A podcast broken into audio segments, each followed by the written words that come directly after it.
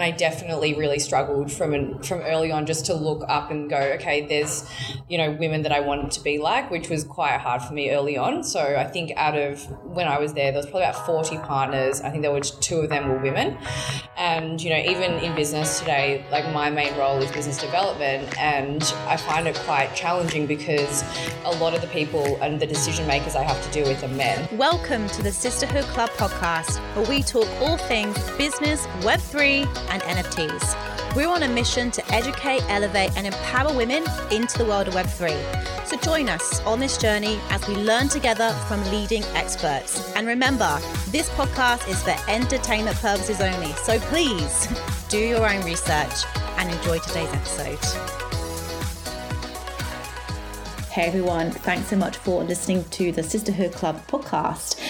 Today's episode is going to be slightly different. As uh, some of you are aware, we hosted our first Sisterhood social in real life event and we recorded the whole panel discussion. So I am very excited to be sharing it with you today.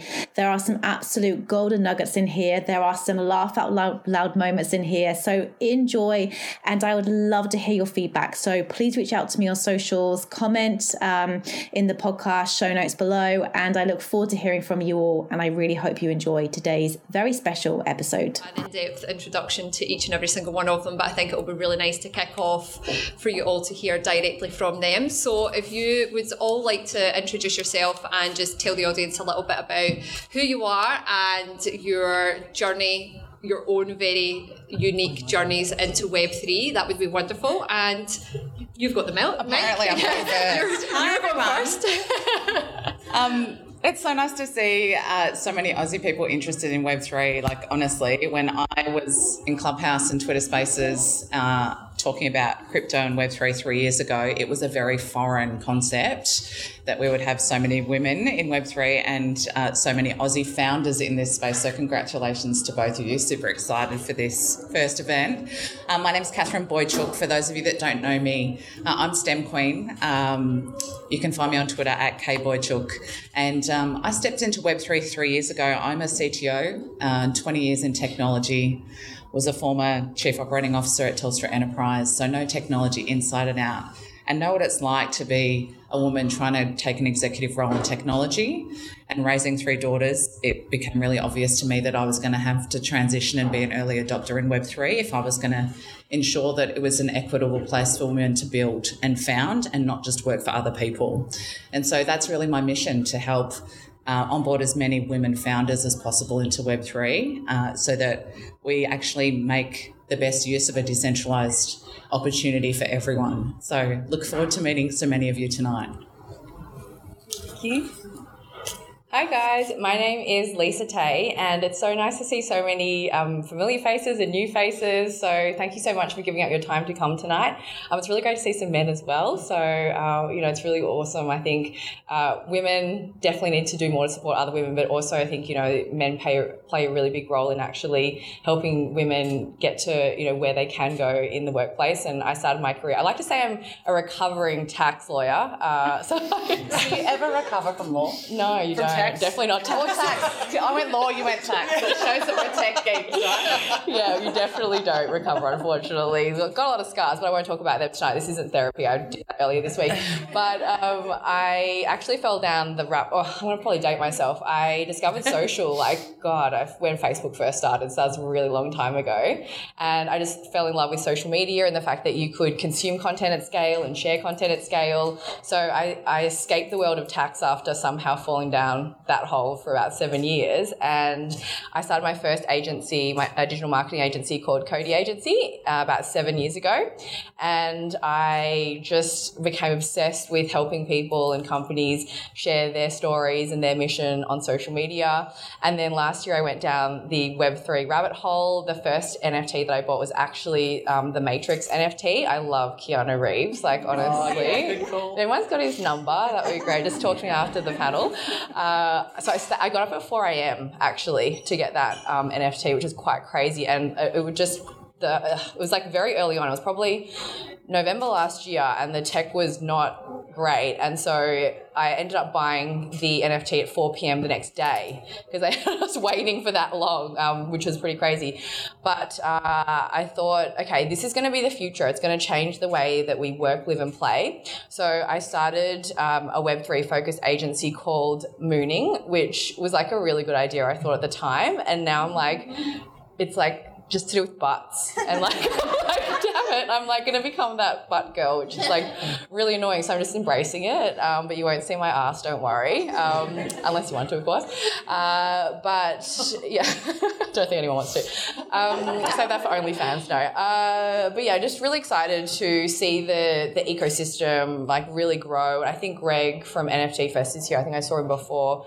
Um, but yeah he's there yeah. Uh, but you know that's coming up in november so i definitely encourage all of you to go and um, you know get tickets for that. It's honestly just great to see people like Greg and um, you know Pam and and Georgie just do events like this because it really brings us all together. And you know I feel like it's really great. And I know it sounds so cliched, you know, to be focused on community, but that's one of the things I love about um, Web3. So really gl- glad to and honoured to be in such great company. So thanks for having me. Oh, thanks. thanks, Lisa.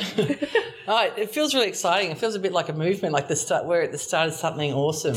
So my name's Liza Boston. I've been a tech entrepreneur for 35 years now. So I'm outing myself. I got my first Commodore 64 and started programming because I there's a hot bloke down the street, one of my brother's mates, and I thought. I'm, now I'm going to get one. Going to get. Most people start a band, and I. Uh, so then, but then we, we got the computer. I had to go to computer school. What? What? Oh, didn't. This is not part of the bargain. So of course, went to computer school, started coding, and then you know I was I was of the age where uh, when I started at Melbourne Uni, you could you could deliver a handwritten essay, and when I finished, it was all online. So I'm the same age as Sergey and Larry, the Google guys. I um, I kind of I, I popped out of uni and um, realized really quickly that no one knew this anything about this thing called the internet. Like, oh my God, that's a business opportunity right there. So I started my first uh, tech company. Um, I built and scaled um, fiber optic networks around the world. Um, I coached big companies how to spend all their money and build e commerce solutions. And then somehow I found myself in San Francisco, California in 2007. And there's a guy called Tim O'Reilly, Tim O'Reilly who had um, coined the term Web 2.0 and I'd heard about this conference. I'm like, oh, I've got to go. This is so exciting. This is the rewrite Web. This is the start of social. This is everything we've ever dreamed of. This is extraordinary. And I remember ringing them up and saying, you know, listen, where's my invitation? Like I've I've applied online and haven't seen it come in the post. Got to book flights. I said, sorry, you know, it's invitation only. I said, well, who's making that decision? That's crazy. Wait, why aren't I on the list? I'm, a, I'm an entrepreneur, I'm a founder. And you can imagine in Australia in 2007, those terms had never even been heard of. You know, there was no VC industry in this country anyway, I finally I blagged my way in, and they said, "Okay, you know." I, I spoke to me, was okay, you're on the list, and, and I, and I get there, and I'm, and I, I remember booking the uh, that was ten grand US to go to the gig, and I'm, you know, as a startup founder, that was a lot. I'm like, I've got to go government grant. Booked in the the the, the uh, YCA down the street, and and I rock up, and on the first day, there's a thousand people there. Like there was the first two people I met was Sergey and Larry. I met Mark Zuckerberg. He sold a one percent share of his company to um, Microsoft for three hundred 150 million. Rupert Murdoch turned up. He bought MySpace for 580 million bucks. I said, G'day, mate, tinny. what are you doing here? And he's like, what's a young girl like you doing here? Because, by the way, there's about five women in the whole room. There's a thousand people. I met Marissa Mayer from, who was Yahoo, who was Google then, who's Yahoo now. Um, Mary Meeker, there was you could literally count them on the back of your hand, which was great for cut through. And at the time, I thought this is. Uh, I sat next to. I self-selected myself next to Rupert Murdoch, and I said, "Come," I said, "Throw me a bone here. You know, you were. I'm trying to start a media empire. Can you give me just one tip, just off the press?" and he said, uh, he looked at me. And he said, "Well." if I was you, the best the best advice I can give for your career is go out there and marry a Chinese bloke which I, you know, later on on the dance floor, I had to tell Rupert to, you know, rack off. He was cramping my style. so here we are at the start of Web three, and here I am again, and I have come a long way from from Go to get here, and it's it's even actually um, amazes me that I'm absolutely so excited about the future of the internet. And I've seen, I'm old enough to see all the troubles and all the woes and all the things that have gone wrong. And one of the main things is that there are not enough women in leadership roles, not enough female founders.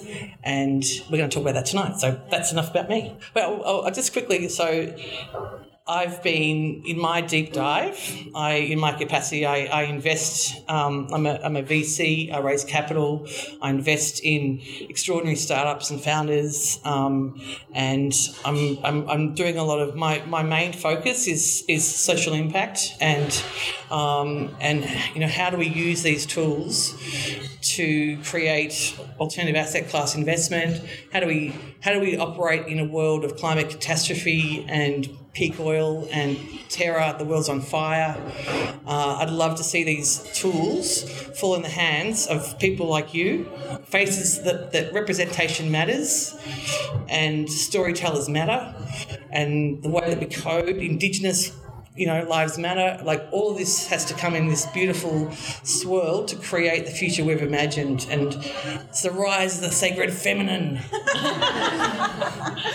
Amazing. Thank you so much for those introductions. I think you can all agree we have a phenomenal panel here tonight, and thank you each and every one of you for being here. But I'd love to know, and, and Liza, you just touched on it there so quite beautifully, but you've been on a journey, you've seen Web 2, now Web 3. What are some of the barriers that women face? Like, why aren't there more women in technology? Why aren't there more women coming through into Web 3? This is open to all. I'd love to get your thoughts and opinions and how we can bring more women into this space. Well, I'd like to start with that because I've been um, studying this exact topic. 0.7% of capital went to female led, sole female led tech founders in the last two years out of all the private capital. And private capital doubled in that time.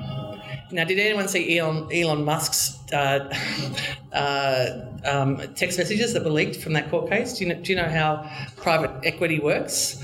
It's g'day mate Crackatini, there's 250 million bucks. So it's a boys' club. And we need structural change, uh, we need cultural change and behavioural change. And um, I've only recently, very recently in my career, really started to call out um, unconscious bias, and I do it as an activist in in real time. And I think that's pushing into where we need, you know, we, where we need to get to, like what's happening with in in Iran at the moment. I think there's, you know, there's flavors of cultural change and big movements. So I think it's structural to start with, but. Um, so I started my career in uh, one of the big four accounting firms, and I definitely really struggled from an, from early on just to look up and go, okay, there's you know women that I wanted to be like, which was quite hard for me early on. So I think out of when I was there, there was probably about forty partners. I think there were two of them were women, and you know even in business today, like my main role is business development, and I find it quite challenging because a lot of the people and the decision makers I have to deal with are men. So. Uh, and my business partner, he's amazing, but you know he does a lot of his business deals out drinking, probably at strip clubs. I don't know what he's doing to be honest, but it's really hard. Like at the footy, I don't, know, just, I don't know. Hopefully working hard, but um, you know it's so much easier for him because you know it's just a lot of men in key decision making um, positions. So when I get the chance to actually talk to incredible women and work with them, like it makes my job and, um, and you know so much more enjoyable. So I think we definitely need to like it has to change but um you know it's always going to be challenging, I think, for women because, say, if you have children, you've got to take time off work, and so it does become harder to ha- have like a very clear career path without it being interrupted. So the more that we can support women around us, like you know, I, I actually post a lot on LinkedIn, and I have to say, like, I haven't had that many negative comments over the years, but they've always, if I've ever had them, they've always been from women, um, you know, judging my appearance or anything like that. And I sort of think it's so hard already being a woman in business. Like we need to support each other and not tear each other down. So I think definitely it comes from having amazing women around you to support you and lift you up. Um, but also I think it's exactly like what you were saying. Like you've got to call out that behavior. And I can tell you, it's it's really difficult because you don't want to be seen as shrill or like you know you're um, causing a scene like when men are like objectifying you or anything so i must say, like, I'm still working on that because I don't know how to say it without looking like, you know, making look like look like I'm making a massive deal out of it. So that's something I'm still working on, but it's definitely something I'm really aware of, and I do want to tell and educate the men around me, like tell them when they've done something amazing. I know it sounds really like you're treating them like a dog, but you've got to tell them, like, you know, it was really great that you um, acknowledged all the women in the room when you were in a meeting, for example. Something as simple as that, because they probably don't even realize that, you know, a lot of the time, like, I'll be in a meeting with, say, all men, and they always just look at the other men, and you're just sitting there as a woman going, hello, like, can you look at me? Like, I'm actually the boss here. So, you know, I think the more that we can all stand up for each other and actually call out, you know, behavior that isn't great, then we can hopefully start to get more women, um, you know, in positions where they actually belong. I, I oh, sorry, I'll turn the mic right around. Um, I also just think we have a structural issue in general, like with language. Like no one just rolls out of bed and go, oh, "I'm going to be non-fungible today." Like the language is really inaccessible, and so when you're when the basics of the language is inaccessible, it's really hard to then think about how do I apply this in a real world context.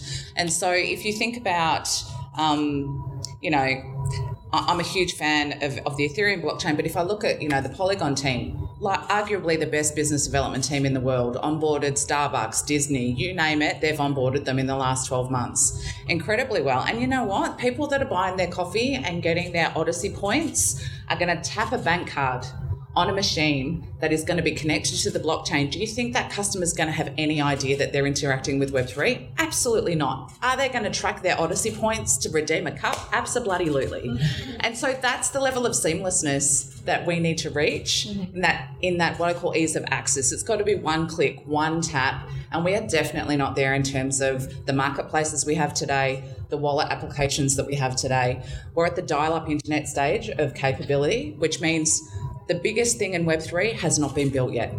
The biggest organizations that we're all going to interact with have not been built yet.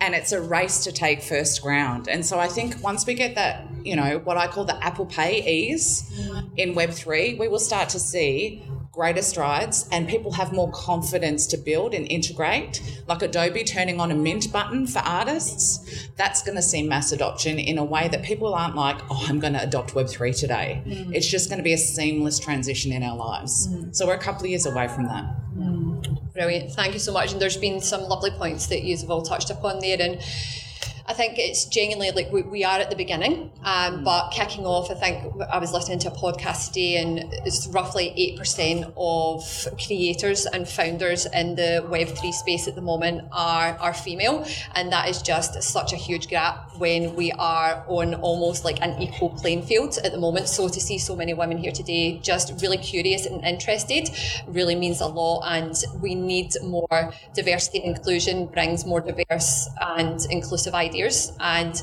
and that's something that's really important. I think I was speaking to Isabella just before we sat down this evening, and we were just discussing the concept of you cannot be what you cannot see. And we were at an event um, a couple of weeks back, and um, I, I shared with Isabella that that concept was discussed. Um, but one of the women on one of the D&I panels that we were sat at said, scrap that. If you cannot see it, be it. And that is, I thought, hell yeah, right. That is actually more of an attitude that I'm going to take. And I think that's one that, you know, we should all really try, try and adopt. So thank you so much for, for sharing that all there. Katherine, I'm going to I'm going to lead the next question on to you. Um, so look, you you are actually Georgie and I absolutely see you as being a pioneer in this space. You have directed and led two amazing sellout NFT projects, Apocalyptic Queen Apes and Queen Apes, and we genuinely see you as really a leading force um, for women um, in this space, and you've been very inspiring for the both of us. Um, so thank you for being so active on Twitter. Thank you for not being able to not say GM in the morning. Um, but could you actually share a little bit about that process in terms of the projects that you've had an involvement in and how you've actually helped and contributed to those projects being so successful?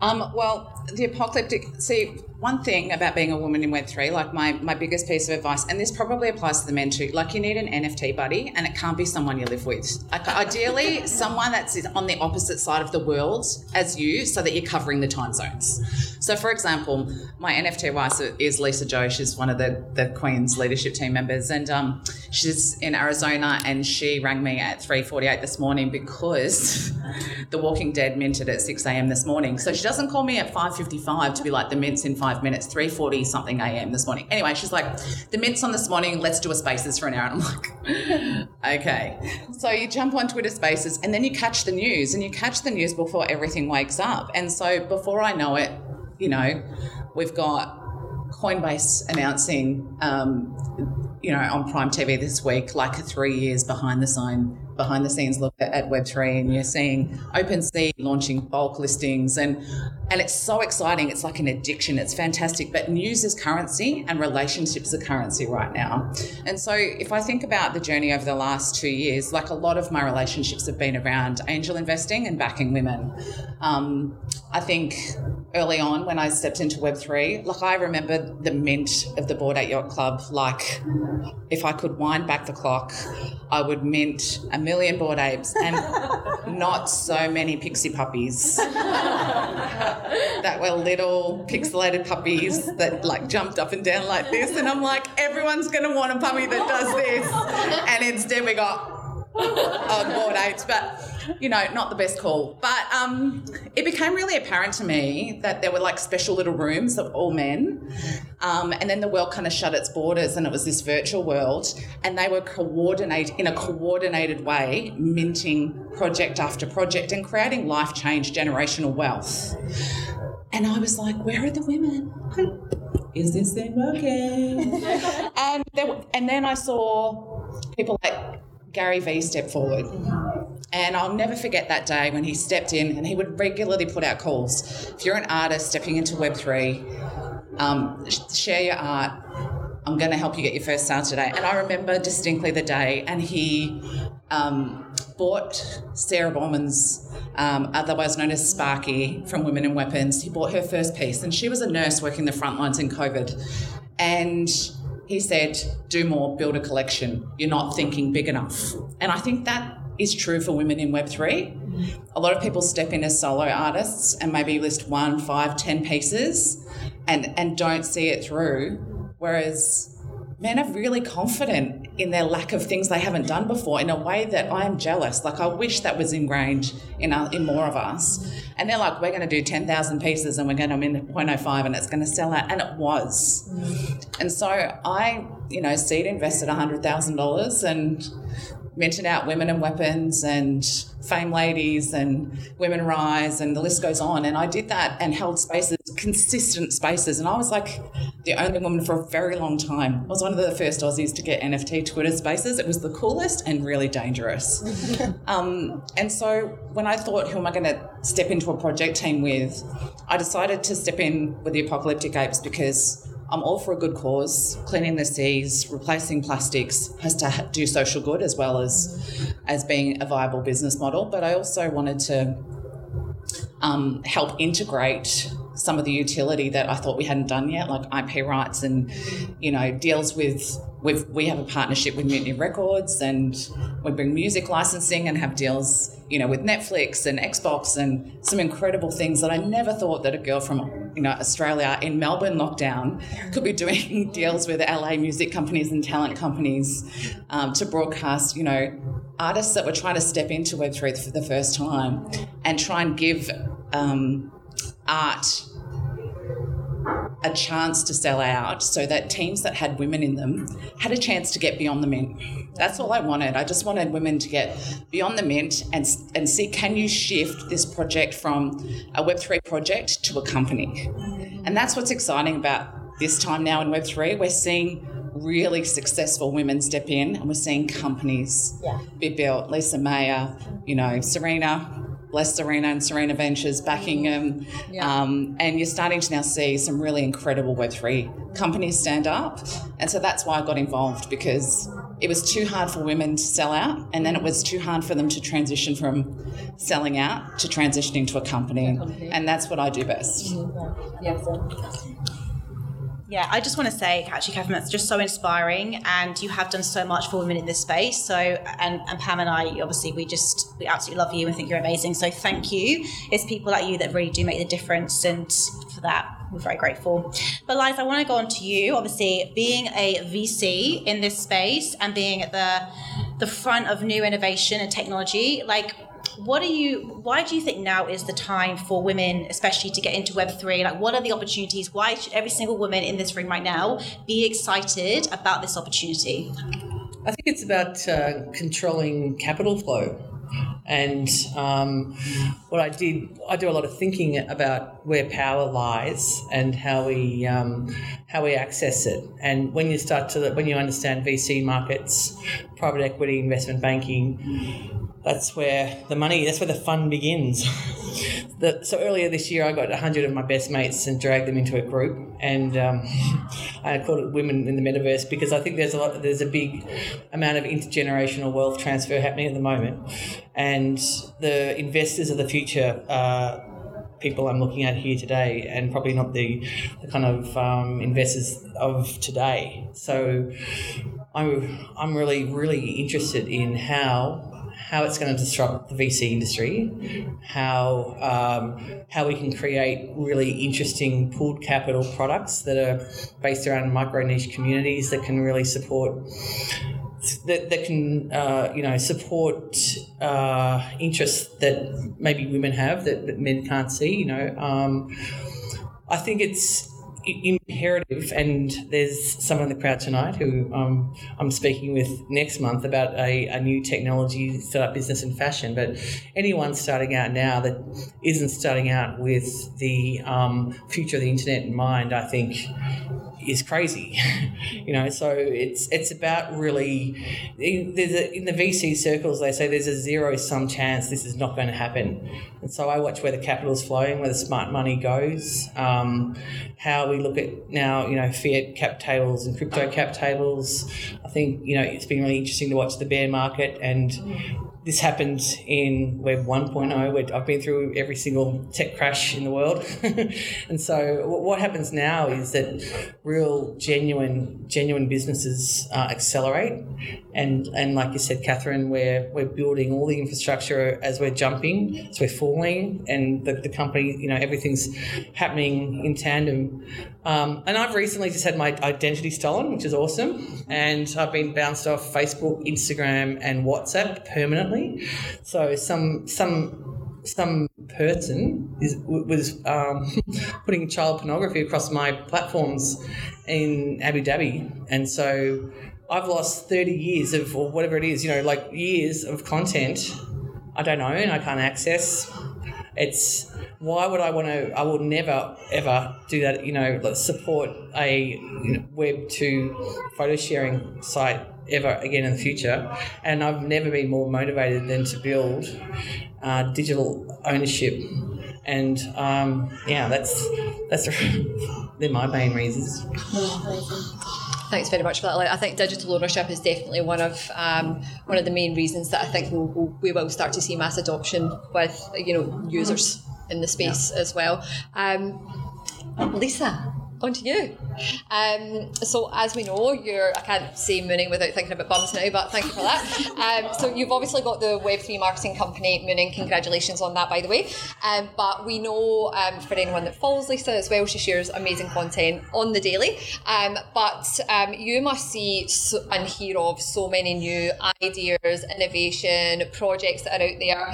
Could you just sort of share with the audience in terms of what you're seeing at the market at the moment, what some of the most exciting use cases are?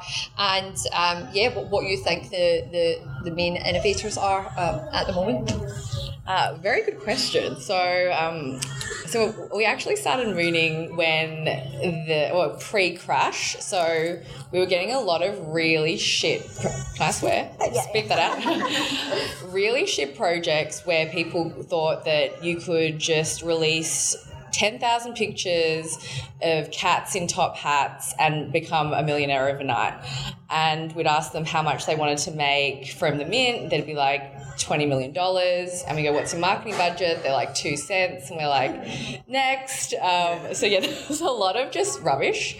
And then the interesting thing is, obviously, the crash happened. And then we were going, oh my God, do we even have a company? Is anyone going to even be wanting to invest in this space? And the interesting thing is, we've been speaking to quite a few Web2 companies who are like, okay, we actually need to look to the future. And for a lot of our clients, they actually didn't do an amazing job in Web2. And I've just said to them, just forget Web2. It's like you're so far behind. Like, don't start an Instagram now. Like, you're just really far behind. I said, why would you want to be coming last in Web 2 when you can be one of the first in Web 3? So for me, like, that is so exciting as a marketer because it's really hard to do something new in Web 2. You can literally do anything in Web 3, and it could not only, this is what I'm saying to my clients, it might not only be just an industry first or a country first, it could be a world first. And even just like the weirdest thing, um, things make news. Like I saw an article about Disney, like Disney's like advancing more into Web 3. I'm like, oh my God, what are they doing? Like a Mickey Mouse NFT or something. And then put an ad up for an NFT attorney. I'm like, how is this even news? It's so bizarre. They're suing people for copyright first. Yeah. That's their first strategy. yeah, that's a very good point. Um, maybe I should apply for that job. Maybe I'm not recovering lawyer. Yeah, okay, good point, good point. Um, so I think, you know, it sounds so cliche, but, you know, we when we think about projects and say utilizing NFTs, for example, I'm sure you've heard the term utility. If you haven't, it's pretty much like the, I guess, the benefits you get from holding an NFT. And um, early on, as soon as I saw someone with utility trip to Dubai, I was like, red flag alert. Like, that's a walking red flag project. Like, that's a rug pull that is not going anywhere. You're going to just throw your money all away. So um, now we're actually seeing companies really think about how they can utilize NFTs maybe in their loyalty program, for example. And I've actually seen quite an interesting shift uh, in loyalty. So um, prior to actually starting my first agency, I worked at Witchery, um, fashion company. You guys, some of you might know. Um, I actually went on my first day. So I came from law, it's like super freaking daggy and tax. And on the first day, I'm like, oh, holy shit, this is going to be like Sex in the City. So I walked in, I had the most hideous um, white and green floral dress on.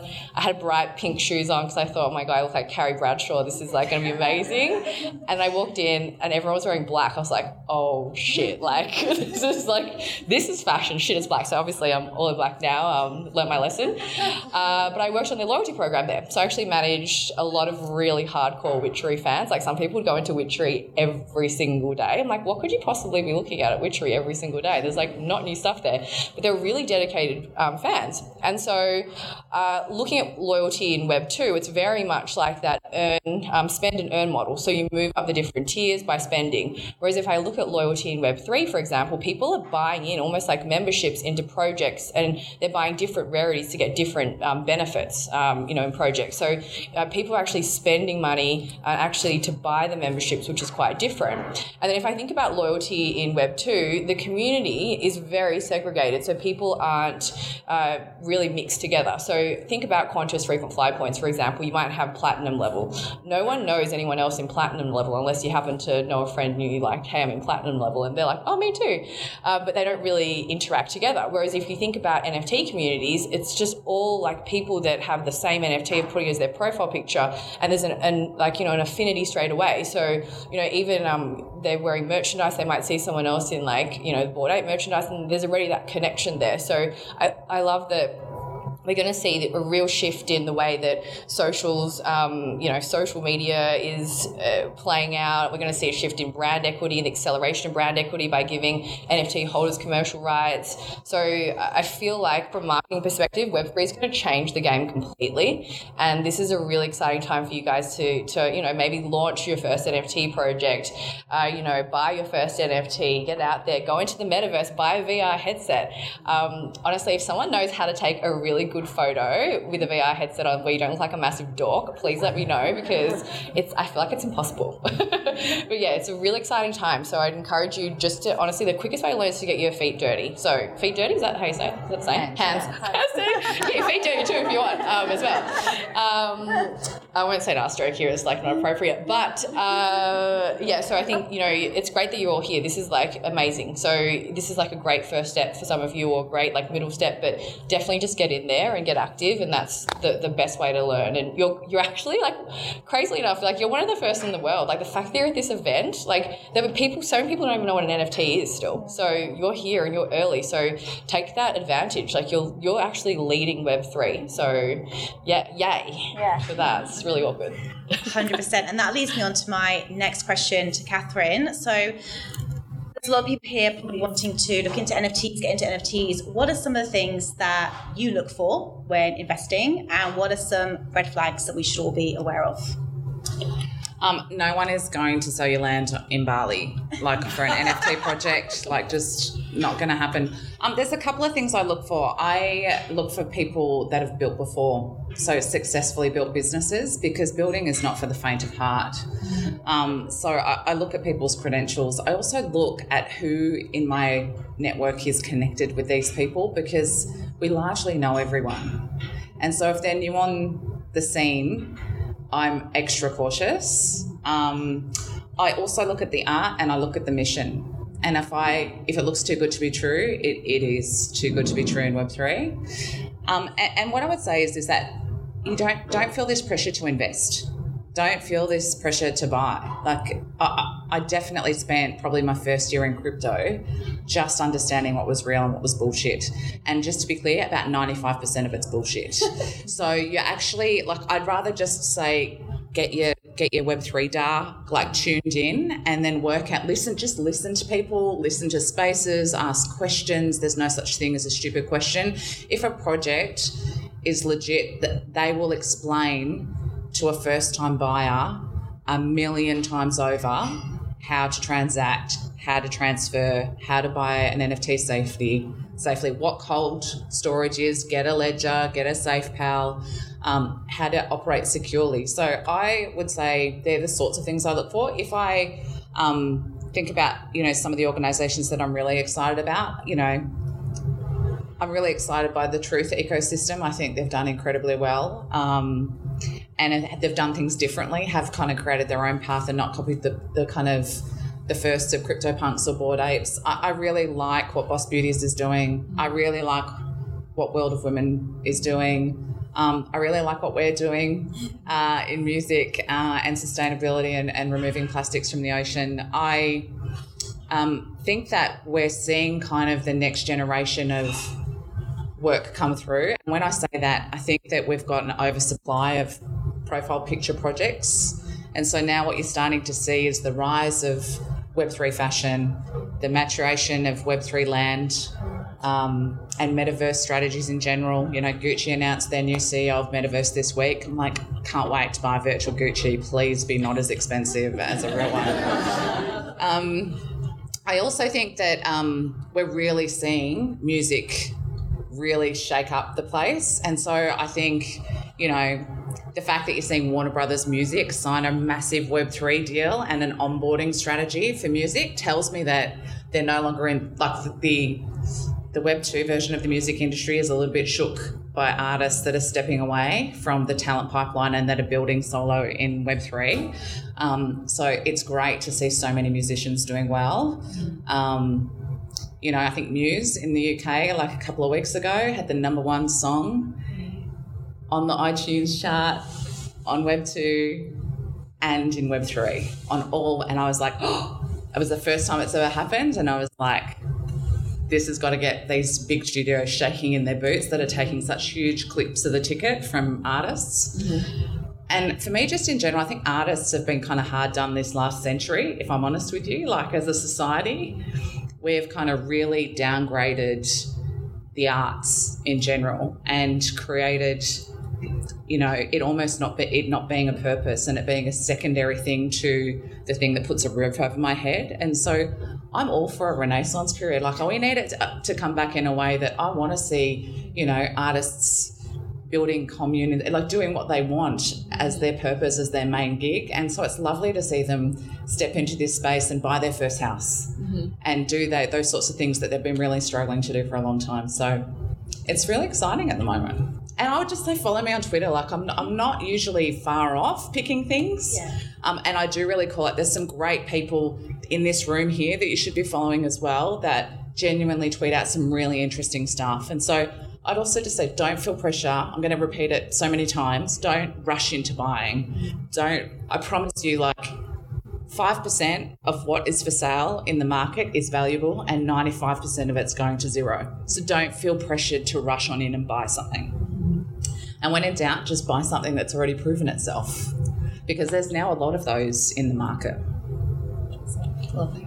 Thank you so much for that. And um, I also love what Boss Beauties are doing at the moment um, with Lisa Mayer, and I love the the Super Bees. Um, uh, just quite recently, um, it was book week um, for any of you that have got kids in the room. And my daughter wanted to be a, a, superhero. She wanted to be Batwoman.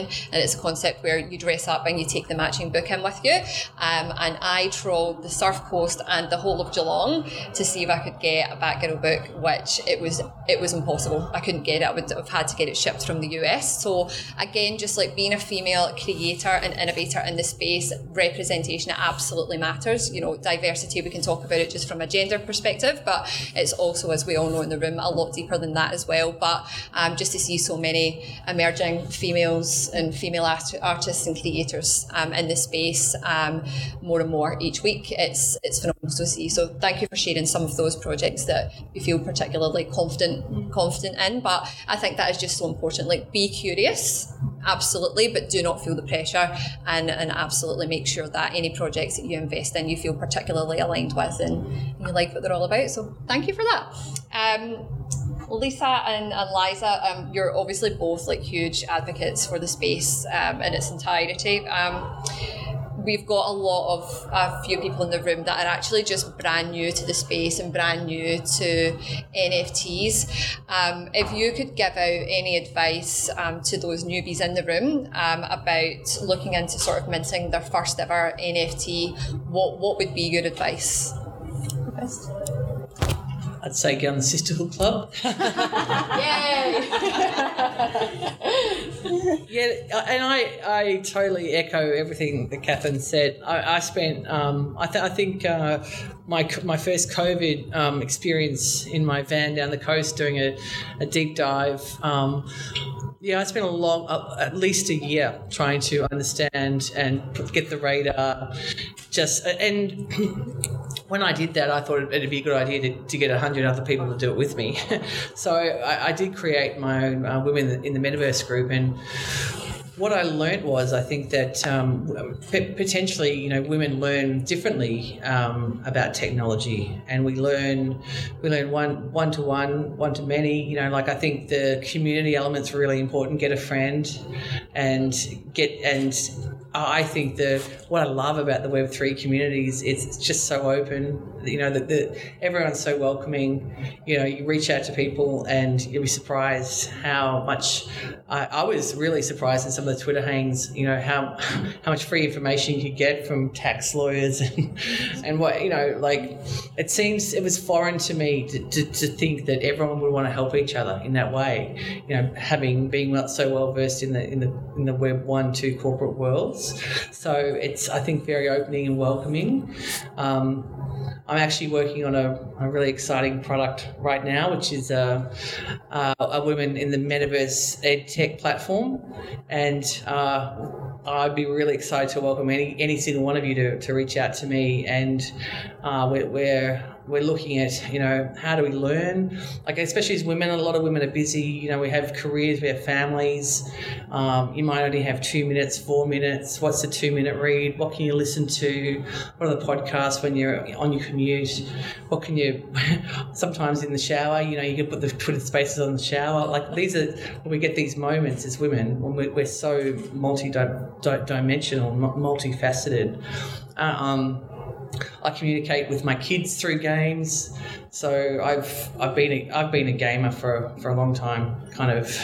anyway, but. Um, you know, I think there's that's a way to connect with your kids too. You know, like get in some of those bigger multiplayer games. You know, look at your NBA 2Ks, and sometimes the kids will say, "Oh, look, you've had a bad day. I'll, I'll buy a pair of shoes. We'll go shopping in the game." You know, and it's the same the same areas of the brain light up. You know, like so they I was at the um, Nike store in, in Brighton, and my eleven uh, year old was trying on the net the net, net fleece, whatever they're called, uh, tracksuit pants, and he, he yelled out, "Oh, can I get these trackies? I'll trade you my Kyrie Irving NFT." and, the, people behind the store were like, "What is that ten year old talking about?" Like, he's like, "No, not if it goes over five hundred. No, no." Uh, so I, I'd say it's we're all learning together. Like even like we have this conversation, all the investors when we're looking investing in tech, Web three tech companies, you know, we, we kind of look at each other around the table. It's a bit of a game of posing, eyeballing everyone, but everyone's no one knows. That's the best bit. That's what I love the most about it. We're at the frontier. Like this is, this is kind of um, yeah, those all those feels from way back in 2007. Like this is a land grab, and we're alpha, and you're here, and this is Australia, and we're women. This is so exciting. Like it's really just start, you know, just start off by, you know, yeah, definitely following people like Katherine on, on Twitter and and uh, Georgie and Pam and and I'm sure Lisa as well. You know, let's start our own community here and, and, and work together and all help each other. But just yeah, keep your eyes and ears peeled and get amongst it. Amazing. And Katherine, back to you. So there's lots of people wanting to start their own projects and maybe don't know where to start or being a bear market, should they even begin? Like, what's your advice for anyone here today that is thinking about starting their own project in this market right now? Should they? And if they, if you say yes, what should they be thinking about? Um, absolutely. I think don't be afraid of building in Web3. Um, I would say your first 12 months is building your network. And so do all the big events, do Art Basel in Miami, do NFT New York, do NFT Fest November 23rd, 24th in Melbourne. Um, go and see what good looks like. Like there is a there is a standard. There are benchmark communities out there. Some incredible Australian projects out there. You know, DeadFellaz, Lazy Lions, Sisterhood. Like there's some wonderful, wonderful leaders in Australia that are doing incredible things in this space. And so I think that. Um, a lot of the most common mistake that people make in Web3 is they think that they can open a Twitter account today and next week they can start minting. And the reality is, is that the community part of Web3 is the most important part of building if you want sustainability. If you want to come in and make make money and then walk away from the project, um, I'm not a fan of you, and I'm not a fan of doing that. Um, so it means take your time, build build your network. There's no such thing as a stupid question. Um, events are really fun too. Like we've been underdone. Like we had our peak peak Web three like boom seasons and we were like locked down. It was so disappointing. And then you're watching everyone around the world celebrate Web3. It was like major FOMO. It was not good. So um, I think the next 12 months, like particularly Art Basel, um, NFT Fest in Melbourne, and, and, and NFT NYC are my top three on the list for the next kind of six, seven months. And I think they're going to go off because people are, like, particularly the Australian contingents like I think we're going to behave badly in a really fun Australian way uh, because we're underdone. Um, so just just build the relationships first, and just be kind to yourself. And um, if you're a female founder, my advice is whatever you're thinking of charging, at a minimum, double it. Oh, triple it. Yeah. Be unapologetic. I love that.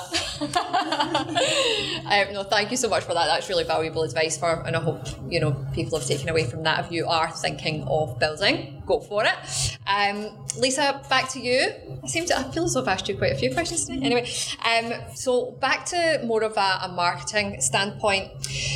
Could you talk to us a little bit about what are the differences between Web 2 marketing and Web 3 marketing, and how can projects and businesses at the moment successfully market in this new space? Ooh, that's a very good question. Do we have like 10 hours? I feel like I could talk about this topic for a really long time. I'm going to keep it to a couple of points. So, I've already spoken a bit about loyalty. So, I want to talk about social media. So, um, one thing I think about Web2 social is that it's actually not really social media, it's actually more media. Because if you think about the brands that you follow, they rarely actually engage back. So, they post a photo, and you know, some of the community members might comment, and the brand rarely actually even comments back. So, really, that's kind of quite media. It's not really social. Plus, if you think about it, the actual community members themselves don't really comment back either. So I look at Web3 and goddamn, the community is so needy. It's like not even funny. Like if you're not talking to them every single day, they honestly think you're doing nothing or you're dead. Like they're ready to send out a search party. So that, that's Sleeping is also a crime in Web3. it seriously is. Like, honestly, I'm like, go to sleep, people. Like, stop commenting. Um, but yeah, it's really interesting because we've seen platforms like traditionally in Web 2, you've got Instagram, Facebook, TikTok, LinkedIn. Like, those are kind of the major platforms. In Web 3, it's more Twitter and Discord. Discord, I freaking hate Discord. Um, but it's like, it's like, it was a platform used for gamers. Honestly, it, it took me like about an hour just to sign in to the first time I used Discord. It was just so complicated, but it's really good as a customer service hub. I like to think of it as a way that you can chat uh, you know, if anything goes wrong, you can um, easily communicate with the brand. And the, the interesting thing about Discord is we're finding that the actual community members are helping shoulder that um, customer service um, burden, so to speak. So you might jump in and actually see moderators, and they're just generally from the community. So won't just have to be on the brand to actually talk to the community. Um, really hyper engaged people would actually jump into the project and help moderate the Discord too. So um, that's definitely really, it's so high touch in Web3. It's crazy. Um, something that's different is, uh, I mean, I grew up in the Instagram era where everything just has to be perfect. Like it's so filtered, and you know, you only show people generally the finished product. You sort of rarely show that journey. Where in Web three, you really have to build in front of your audience. So you've got to show them what you're doing, get them to you know contribute, get them to be part of the journey. So for me, I actually love that because it makes them feel a bit more engaged with the project, what you're building, and even when I think about capital raising, and I think you know Gary Vee's done this uh, great example with a restaurant called Fly Fish Club, which is honestly really hard to say. It's like a tongue twister.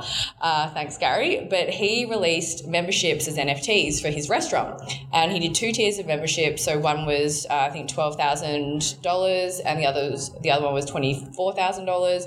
And from that, he raised um, fourteen million dollars just selling memberships. I was like, oh my god, I can't wait to go to this restaurant. And I realized it hadn't even been built yet. I was like, what the hell? Like people are spending all this money on a restaurant that doesn't exist. What they did was they've been using that money to actually fund the build of the restaurant. So it'll open this year, I think uh, actually maybe in November in New York. Now, the interesting thing is with the membership, you can actually lease that out. So if you're not living in New York, you can actually lease it out so it becomes an asset. So someone can actually, uh, I guess, rent your membership to make a booking because you need a membership to make a booking. So all of a sudden, using the power of blockchain technology, he's created these assets for people. So previously, like if I was, say, like a silver member for Witchery, I couldn't lease that out to, you know, someone else to give them my benefits. So I thought that was actually quite an interesting way of um, capital raising using Web3 technology. Um, and then finally, one of my favorite ways that Web3 technology um, is really changing the game in the marketing space is the acceleration of brand IP. So I think about, say, Nike. So if Nike release an NFT, all of a sudden you don't get to own the Nike swoosh. You don't get to use the brand um, to create whatever you want to do. Otherwise, you'll definitely get sued um, by Nike or Disney. Uh, but in Web3, what projects are doing, like Bored Ape Yacht Club, CryptoPunks, which are some of the blue chip projects in the space, is they're actually giving holders the commercial rights to utilize the artwork in the actual NFT that they hold, which for me is actually super smart because now you don't just have uh, one entity driving brand IP and brand equity. You all of a sudden have, say, if there's 10,000 NFTs, 10,000 potential people driving the acceleration of that brand. So if you look at Bored Apes, for example, um, holders have uh, created restaurants, they've done weed, they've done beauty products, uh, alcohol, just utilizing the, the commercial um, IP. So that's allowed the project to go from a valuation of zero when it launched in April 2021 to now being valued at $5 billion. Like, that's actually nuts. Like, it's really hard for a company to just seriously go from a, a zero to $100 million valuation, let alone $5 billion in the space of a year and a half. So, because the holders are all, you know, out there saying, this is the brand, this is exciting, we're, you know, creating a restaurant or creating a beauty line with it, it suddenly gets the brand to be uh, amplified so much further. And it's also, think about it, from this perspective, it makes it so much more creative because if you've just got people sitting in the Nike headquarters going, what can we do with the Nike swoosh? Like they're probably not thinking about doing a restaurant or a weed. I don't know if weed's probably not a brand for Nike, but they're not thinking about, you know, doing creative things with the actual brand. Whereas you've got all of a sudden 10,000 minds globally going, okay, cool, how can we actually um, accelerate this brand? So for me, I actually find that really exciting. 100%. And hopefully, everyone here tonight can just see there is massive opportunity in this space, which is why we're all sat here very enthusiastic. And uh, I want to like lead over to the audience now. Did anyone have any questions uh, for panelists here today? Please don't be shy. No question is silly. Um, yeah, anyone with any questions tonight? Oh, thank you so much. Um, I'm a total newbie, and I just I'm in the healthcare space. I'm a physio working in the NDIS, and just crypto curious and curious about Web three. So I was just wondering if any of you have any ideas about what's happening in healthcare and that sort of stuff with Web three. Uh, You're seeing some really large brands that are starting up. When you when you mention healthcare, I think immediately of Alpha Girls Club. Uh, it, it's an amazing project um, founded by an ex Google technology exec and his daughter, um, who is an artist, and their sole purpose is mental health. Um, and so they're a huge community. The art's incredible. Um, if you haven't had a look now, it's a very cheap time to buy. Um, I'm a huge fan. Um, and then you've got you know projects like the CryptoMories where they actually have counselling. Um, and psychology appointments available to their holders. It's it's actually part of the utility. So it was then for, like I was like instant buy, like instant buy. I will have that free psychologist included. It's not free because you buy the NFT, but um, mental health, particularly in Web three, yeah. because we don't sleep enough, and there's this kind of there's this high, the real high highs and real low lows, which is what happens when you're in like the dial-up internet stage of any growing sector. Is that you know it, you have real extremes, and so I do worry about the mental health of teams and people that are solo building away from these larger organisations. Um, so one thing we haven't talked about tonight that I would more just flag is that there's a way to be in Web3 in your career not being a founder or not being part of a founding team that is less stressful. Like if you don't want to go, that's, you know, complete from scratch startup vibe. There are so many incredible companies in Australia, Magic Eden, Immutable. There are teams in Australia right now that are building scale, have been valued over a billion dollars, and they're really starting that journey. And they need lawyers and marketers and accountants and traditional skills just as much as they need their Web3 skills. So if you haven't had a look at Web3 careers, um, I'd encourage you to. There's also a great project called Root Troop, um, incredible uh, founder uh, in Stone, and um, and they just are launching a Web3 recruiting platform employer in, in, and I think that, you know, they're the seek.com of Australian Web3. So I think that um, if you haven't had a glance at what does a Web3 career look like, not as a builder or a founder, there's huge ways to participate where you can learn and get paid a salary at the same time. So if you haven't considered that, I'd be open to that as well. Oh, I was going to say, if I could add to that, um, so everyone that I've hired has never worked in Web3 before because it's still new. So I just hire people that are obsessed with Web3 because I know they're probably not going to sleep like I, I don't sleep. Um, but I, I know that the pace is so fast. If you're not genuinely interested in it, it's like you, it's not for you. You will not survive. it's really hardcore. It's like being on a treadmill. Like you're just constantly going. You're like, what's who's entered the space today? I jump on. I'm like, well, who's entered the space? What's going on? Who's like been cancelled? What's like, you know, what's the latest? So um, I can say that you're like if you're thinking about going into the space, and also I don't know if Nicole Nicole here. I was talking to um, one of my friends.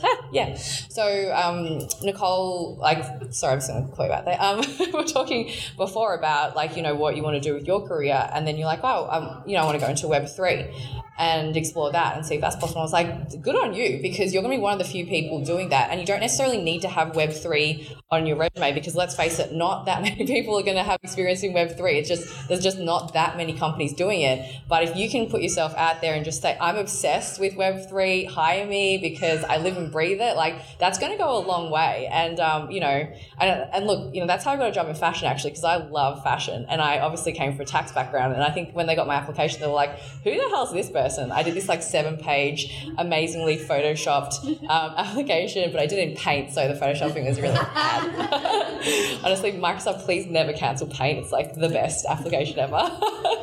um, but you know, I think just having like honestly having passion for something for me, I'm like that is so attractive to an employer uh, employer. That's right. Yeah. Uh, you know, I feel like that goes so much further because you can pretty much teach anything, but you can't teach passion and genuine interest in a space. Um, and then on the healthcare side, I saw like a hospital, I think, went into Web3. I was like, how can a hospital go into Web3? And they were doing consultations in the metaverse. Oh, that's actually so interesting because, yeah, because you, yeah, exactly. Because you think about telehealth, because I would never, like, so I do my therapy now just online with my therapist. And previously, like, I always would be doing it in person. And I don't know why she's always used to sit really far away from me, and I'd always be like leaning forward. I'm like, is this a test? Because like, why are you sitting so far away from me?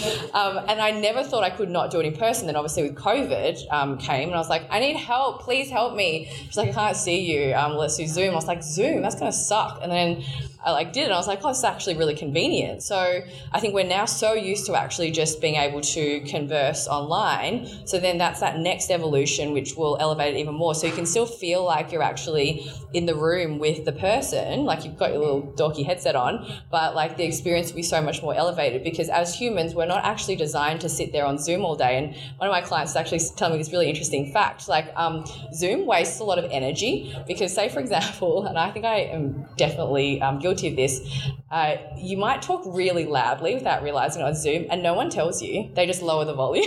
so you're just wasting all this energy going, yeah, so, you know, Web3 is amazing. And they're just like lowering the volume, and you're just wasting all this energy talking. Um, and then people like actually always look at their own camera because they're so conscious of themselves, and we waste so much energy doing that. So he actually gave me this tip. He goes, just turn your camera off because otherwise you'll be so focused on what you look like and you get distracted. I was like, oh, these are all great tips. So now I'm like, can someone please tell me if I'm yelling on Zoom because I don't want to waste all that energy. But you know, I feel like the metaverse is going to elevate so many experiences, and I think people are scared about it. But you know, it's never going to replace real life, but it can help make those um, digital interactions so much more exciting. So yeah, and good on you. Like exciting. Start of a really cool journey. Can I just add something to that as well? This is the, uh, the, the the wise old woman in the corner. One of the things that does concern me a little bit is that twenty four seven stuff, like the energy rating. And I've been through all that, and I've been through burnout, and I've you know through Web one and two, and I'm not going to do it again. Web three, you know, I think that um, that's also potentially one of the issues for women. Uh, if we can find a way to, to um, you know, you can dip into the Web three space as an investor, and that's that's the way I do it, and um, find incredible projects and entrepreneurs, and you can take your time. You can be gentle. You can meditate you can be be careful. And i don't like you know this this, this super hype. I mean that that's what um, i think maybe my role is as a as a as a wise old person is to kind of give back in that way to to, to think that we, we should be able to use the tech to our advantage. Sleep's so important. Nurturing our body our mental health. And how do we find that om in the in the hyperness? And especially as you age. And um, we have an aging population population. but so you know that's just a different perspective. So there is there's different phases and stages and ages, but also um, we've got the opportunity to, to, this time around to maybe take a more sensible approach, and that'd be my my little two bits worth. No, awesome, thank you. Is there any more questions from the audience? Yes, a couple of questions. I have a question. This is a really random one. No stupid questions, right? Um, so I'm uh, I've just started my business and three months in, and I'm building up my network. And I think this is more of a security or a technical question, and that's fear, like Lisa mentioned, of, of entering into the space. I'm a crypto investor. I've got NFTs, and I'm the Web3 space is a worldwide community. And I guess um, sometimes I'm a, bit, I'm a bit fearful of, you know, if I connect with a certain person, they're going to scam me, they're going to scam me out of my crypto or my NFTs or, you know, whatever I've got going on. And I guess, you know, what would be your advice or, um, to someone with my mindset thinking in that way? Um, first of all, I feel like being scammed in Web3 is a rite of passage because once you do it, like it, it just happens and it will be scammed in a way that you won't realize. Like it might be that you clicked on a malicious link in because, by the way, in Discord, your DMs are not open. Okay? We don't take random messages from strangers and we don't click on links ever. Never click on links. Um, so I'd say a couple of things. One, use multiple wallets. So have a mint wallet, have you know your trading wallets and then have cold multiple cold storage wallets, and have your cold storage wallets and your seed phrases not in your house. Um, so I'll let you figure out where, what that is for you, where you'll eventually go, not in my house. Uh, because if you do get socially profiled, and there have been cases in the US in particular where people have been socially profiled and there has been home invasions, you just don't want there, there to be any sort of valuables in your home. Um, the other thing I would say is that 95% of people in Web3 are really welcoming and wonderful. And um, the block and the mute button are like I like. Don't be afraid to use them. I use them on the regular, um, and I would also say this: like just build a network of really good white hats and and black hats and grey hats because you, you will need to phone a friend, particularly if you're working and building in this space. Your Discord may get compromised, your Twitter may get compromised, and it's who you can pick up instantly and say, "Can you please bring Twitter and and let them like." Help me out very quickly because someone's using my profile to maliciously try and steal from people. um, yeah, let's talk about that after. Um, so I would I would just say there's ways to protect yourself, but don't overthink it. Like there is an you, you're smart. If you can walk to your car safely in Australia, you can absolutely secure yourself in Web three. Thank you. Awesome. Great question. Yeah. Um, one, one question over here and then come to you, Jared. Um, I think Liza, this this might be more for you. Um, th- there's this concept of like behavioral biometrics. I don't know if you're familiar with it, but our, our movements in virtual reality can be tracked and used to diagnose us for certain conditions or just understand us better as humans.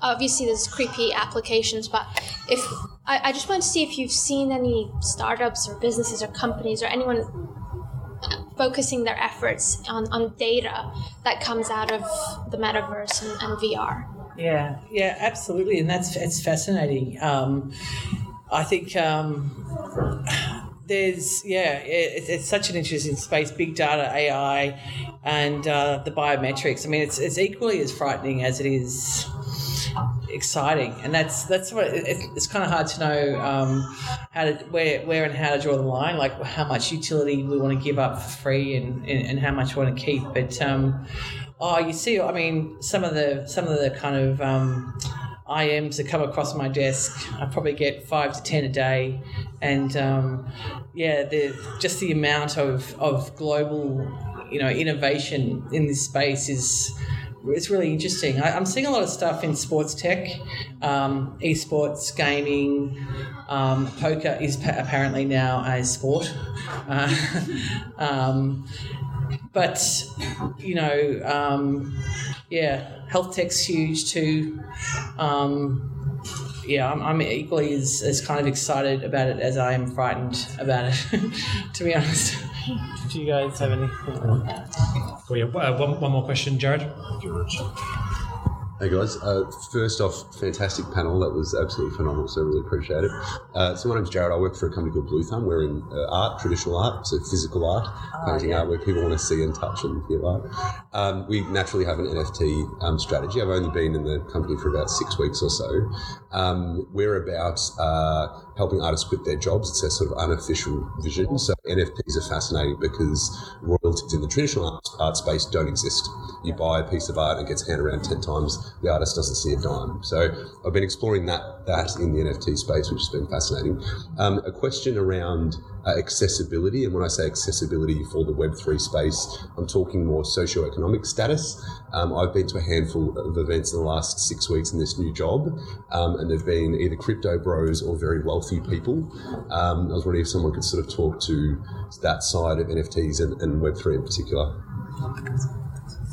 Um, I would say you have to look below the surface to find your people in, in Web3 because 90% of it is is male dominated. Um, and that's not a bad thing. There's great men in, in Web3 and great mentors. Um, in Australia, there's a number of projects that have been incredible at bringing, you know, Indigenous artists and, and female artists in Australia to the floor, particularly in socio-economic areas. We had um, Randi Zuckerberg was part of the advisory team for Meta Angels, which the artist was Aslan Ruby, and a percentage of their profits. Um, she's an Indigenous artist, and a percentage of their profits went into onboarding more Indigenous artists into Web3. Um, you've had uh, Year of the Women with their artist, uh, Yasmin, um, and they, they specifically are creating a talent pipeline of uh, Indigenous women and women in remote and socio-economic struggling areas in Australia to, to, to help demystify Web3 and people